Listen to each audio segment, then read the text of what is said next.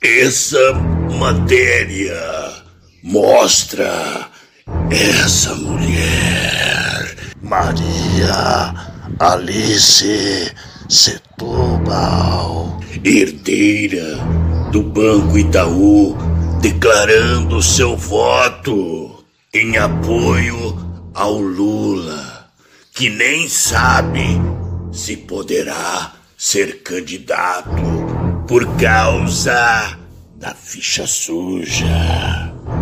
A atitude desta banqueira mostra o desespero dos acostumados com lucros astronômicos em detrimento do povo brasileiro.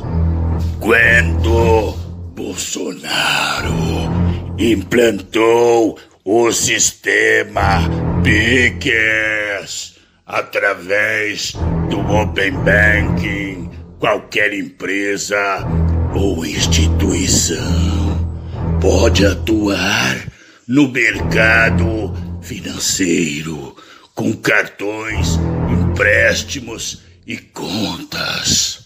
Tirou dos bancos a safadeza das e aberturas de contas. Antes exigiam renda, comprovante de endereço e até passaporte para abrir uma conta. Hoje, os bancos pedem pelo amor de Deus, para abrir uma conta pela net. Está aí o porquê da choradeira e apoio aos canalhas. Nos dois governos anteriores tiveram seu patrimônio aumentado em 15 vezes. O governo enfrenta agora esses bandidos e terá esta frente para combater a dos banqueiros larápios. Repórter Tom Gomes para o canal SOS Brasil. Aqui, agora.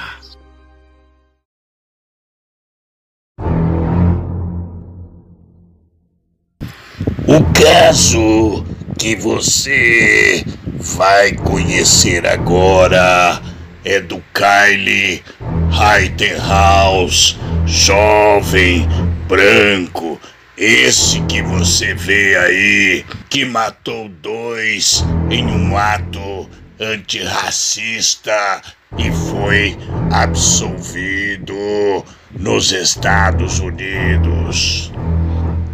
Kylie, armado com um fuzil AR-15, munido com 30 balas. House matou dois homens e feriu um terceiro. Eles que participavam de atos contra o racismo e a violência policial. O caso mobilizou a opinião pública dos contras e os a favor. Aqui você vê o presidente dos Estados Unidos, John Biden, que ficou a favor da condenação de Kylie. E aqui você vê o ex-presidente Donald Trump, que ficou a favor da sentença. O caso é complicado e muito complexo. Veja nesse vídeo o dia da manifestação, o caos nas ruas. Aqui podemos ver Kylie sendo brutalmente agredido. Você acha que foi legítima defesa? Você condenaria ou absolveria? Aqui o momento em que a sentença foi lida e depois proferida.